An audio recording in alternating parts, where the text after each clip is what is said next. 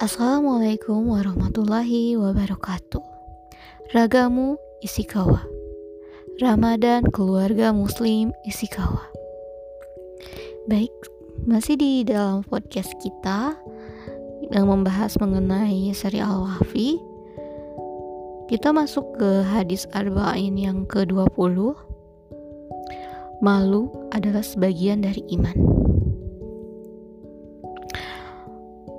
Abu Mas'ud bin Amr Al-Ansari Al-Badri radhiyallahu anhuma berkata, Rasulullah Shallallahu alaihi wasallam bersabda, Sesungguhnya sebagian yang masih diingat orang dari ajaran para nabi terdahulu adalah jika tidak malu, berbuatlah sesukamu. Hadis riwayat Bukhari. Kita bahas mengenai urgensi hadisnya terlebih dahulu. Jika makna malu adalah mencegah dari melakukan sesuatu yang tercela, maka seruan untuk memiliki malu pada dasarnya adalah seruan untuk mencegah segala maksiat dan kejahatan. Di samping itu, rasa malu adalah ciri khas dari kebaikan yang senantiasa diinginkan oleh manusia. Mereka melihat bahwa tidak memiliki rasa malu adalah kekurangan dan suatu aib. Rasa malu juga merupakan bagian dari kesempurnaan iman. Sebagaimana disebutkan dalam hadis Nabi, malu adalah bagian dari keimanan. Juga hadis yang lainnya, rasa malu selalu mendatangkan kebaikan. Hadis riwayat Bukhari dan Muslim. Pada dasarnya, Islam dalam keseluruhan hukum dan ajarannya adalah ajakan yang bertumpu pada kebaikan dan kebenaran. Juga merupakan seruan untuk meninggalkan segala hal yang tercela dan memalukan. Karena itulah, Imam Nawawi memilih hadis ini untuk ditempatkan dalam kitab Arba'in yang disusunnya. Mengenai hadis ini, beliau berkata, siklus hukum-hukum Islam berada dalam hadis ini. Maksudnya, perintah yang bermakna wajib dan sunnah. Orang akan malu untuk tidak melaksanakannya. Sedangkan larangan yang bermakna haram atau makruh, orang akan malu untuk melanggarnya. Sedangkan terhadap apa-apa yang dibolehkan, mubah, maka rasa malu karena melakukannya atau sebaliknya tidak akan masalah. Dengan demikian hadis ini mencangkup lima hukum yang ada.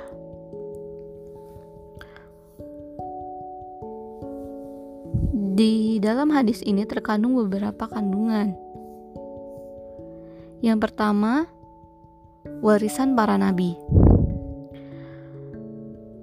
Rasa malu adalah sumber akhlak yang terpuji, juga merupakan pendorong untuk melakukan kebaikan dan meninggalkan kejahatan.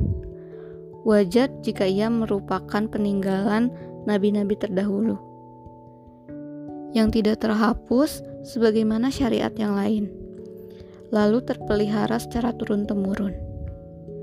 Diwarisi para nabi dari zaman ke zaman hingga akhirnya sampai kepada umat Islam.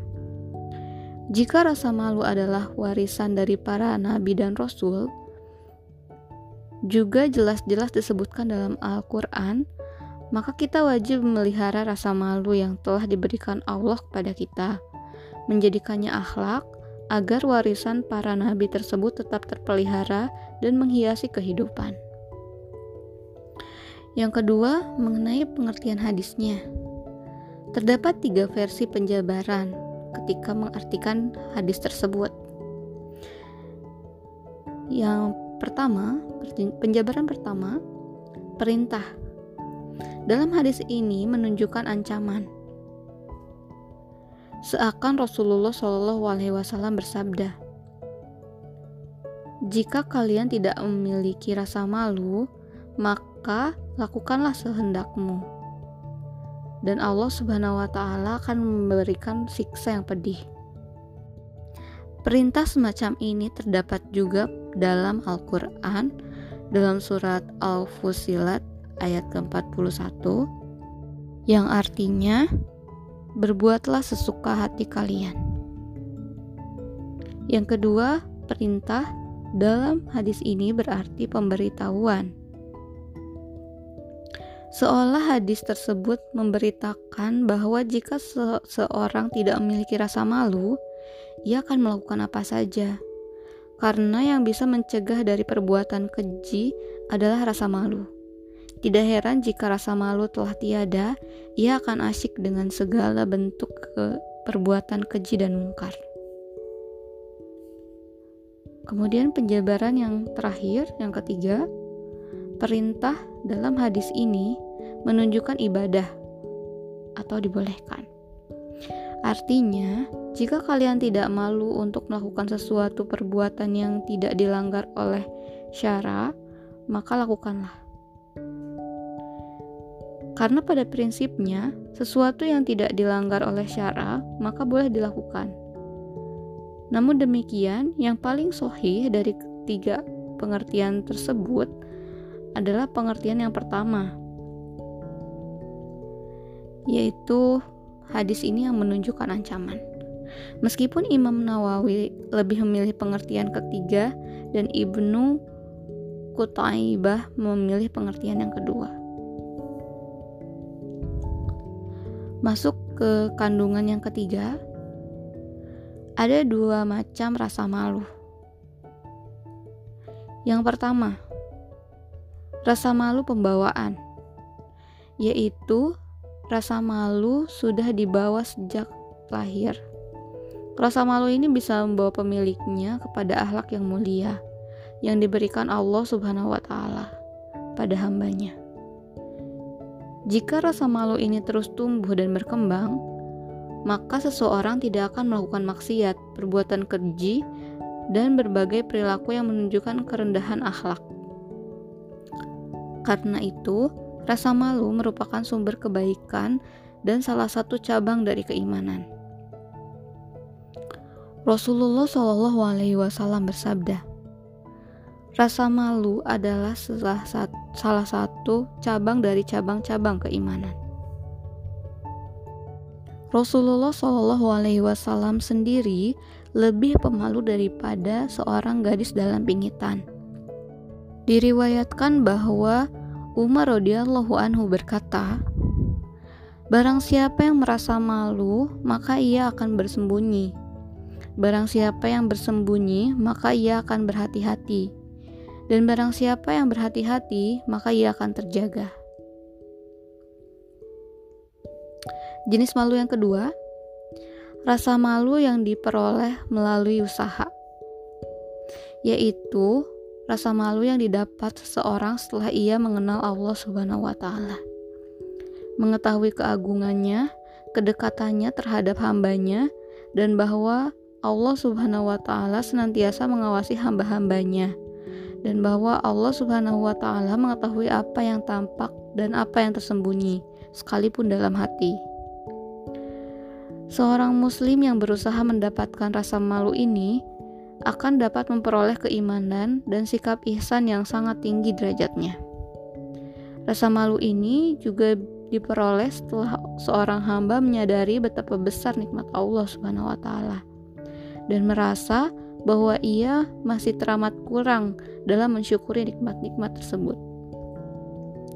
Imam Ahmad dan Tirmizi meriwayatkan secara marfu bersumber dari Rasulullah SAW bahwa Ibnu Mas'ud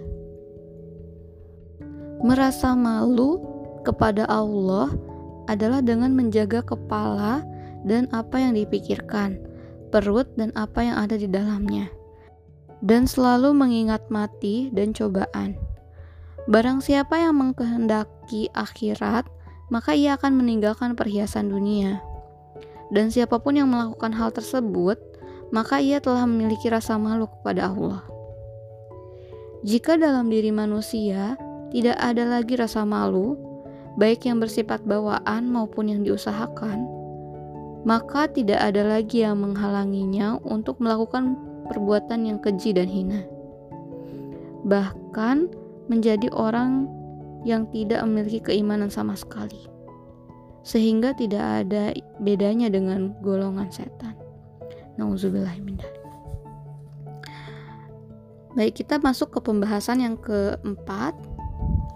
Kandungan yang keempat, rasa malu yang tercela.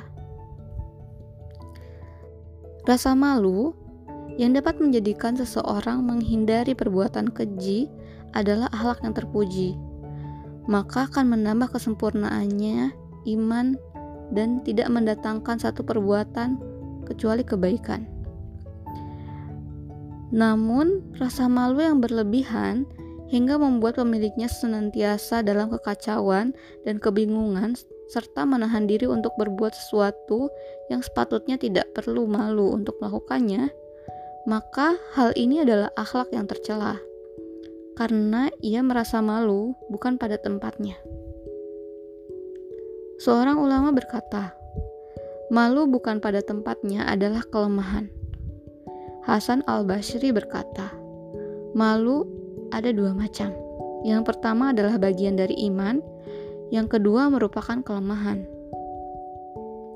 Bashir bin Ka'ab al-Adwi berkata kepada Imron bin Husain radhiyallahu anhuma, kami mendapati dalam beberapa catatan bahwa malu yang mendatangkan ketenangan dan ketakwaan kepada Allah Subhanahu wa taala dan ada yang mendatangkan kelemahan. Imron marah dan berkata, Aku beritahukan kepadamu apa yang disabdakan oleh Rasulullah SAW. Lantas kamu berbeda pendapat. Pendapat yang benar adalah yang dikatakan oleh Imron radhiyallahu anhu bahwa rasa malu yang tertuang dalam sabda Rasulullah SAW adalah rasa malu yang menjadi pendorong untuk melakukan kebaikan dan meninggalkan keburukan. Adapun sikap meninggalkan perintah Allah Subhanahu wa taala atau perbuatan baik yang lainnya bukanlah termasuk sifat malu yang terpuji. Kandungan yang kelima, malu bagi muslimah. Wanita muslimah dihiasi oleh rasa malu. Mereka mendampingi laki-laki dalam menjalani kehidupan dan mendidik anak-anak dengan fitrah kewanitaannya yang masih bersih. Hal ini sebagaimana diisyaratkan Allah Subhanahu wa taala dalam Al-Qur'an ketika bercerita tentang salah satu putri Nabi Shu'aib yang diperintahkan untuk memanggil Nabi Musa dalam surat Al-Qasas ayat ke-25 yang artinya Kemudian datanglah kepada Musa salah seorang dari wanita itu berjalan dengan malu-malu ia berkata Sesungguhnya bapakku memanggil kamu agar ia memberi balasan terhadap kebaikanmu memberi minum ternak kami. Putri Syuaib alaihi salam berjalan dengan penuh ifah, kebersihan jiwa ketika bertemu seorang laki-laki. Berjalan dengan penuh rasa malu dan jauh dari usaha untuk menarik perhatian. Meskipun demikian, ia tetap mampu menguasai diri dan menyampaikan apa yang harus disampaikan dengan jelas. Inilah rasa malu yang bersumber dari fitrah yang suci. Seorang gadis yang anggun dan solehah secara fitrah akan merasa malu ketika bertemu dan berbicara dengan laki-laki. Akan tapi, karena kesucian dan keistiqomahannya, ia tidak sanggup. Ia berbicara jelas dan sebatas keperluan. Adapun wanita yang senantiasa bersolek, pergi tanpa muhrim, bahkan bercampur baur dengan laki-laki yang bukan muhrimnya, tanpa ada keperluan yang dibolehkan secara syar'i, maka wanita seperti ini jelas bukan didikan Al-Quran maupun Islam. Mereka ini telah mengganti rasa malu dan ketaatan kepada Allah Subhanahu wa Ta'ala dengan rasa tidak tahu malu, kemaksiatan, dan berbagai perbuatan keji. Dengan demikian, mereka telah membantu terrealisasinya keinginan musuh Allah Subhanahu wa Ta'ala untuk melakukan kerusakan. Kandungan yang keenam, buah dari rasa malu. rasa malu akan membuahkan ifah, kesucian diri. Maka barang siapa yang memiliki rasa malu hingga dapat mengendalikan diri dari perbuatan buruk, berarti ia telah menjaga kesucian dirinya. Rasa malu juga akan membuahkan sifat wafa, selalu menepati janji. Anhaf ibnu Qais berkata, dua hal yang tidak akan berpadu dalam diri seseorang: dusta dan harga diri. Sedangkan harga diri akan melahirkan sifat sidik, berkata benar, wafa, malu, dan ifah. Kandungan yang ketujuh, lawan dari rasa malu. Kebalikan dari rasa malu adalah tidak tahu malu. Ini adalah sifat tercela karena mendorong pemiliknya untuk melakukan kejahatan, tidak peduli dengan segala cercaan, hingga ia melakukan segala kejahatan dengan terang-terangan. Rasulullah Shallallahu Alaihi Wasallam bersabda, "Semua hambaku akan dimaafkan, kecuali orang yang melakukan maksiat dengan terang-terangan." Orang yang tidak memiliki rasa malu kepada Allah dan kepada sesama manusia tidak akan jerah dengan melakukan kejahatan kecuali dengan hukuman yang tegas dan keras. Karena ada sebagian orang yang memiliki rasa takut dan tidak memiliki rasa malu. Kandungan yang kedelapan, tugas orang tua dan para pendidik. Orang tua dan para pendidik berkewajiban untuk menanamkan rasa malu secara sungguh-sungguh untuk itu, hendaknya mereka menggunakan berbagai metode pendidikan yang baik, seperti mengawasi perilaku anak-anak dan segera meluruskannya jika melihat perbuatan yang bertentangan dengan rasa malu. Memilihkan teman bermain yang baik, memilihkan buku-buku yang bermanfaat, menjauhkan dari berbagai tontonan yang merusak, dan menjauhkan dari ucapan yang tidak baik. Kandungan yang kesembilan, rasa malu adalah kebaikan. Jadi, semakin tebal rasa malu, maka semakin baik keimanannya. Dan semakin sedikit rasa malu yang dimiliki, maka semakin sedikit kebaikannya.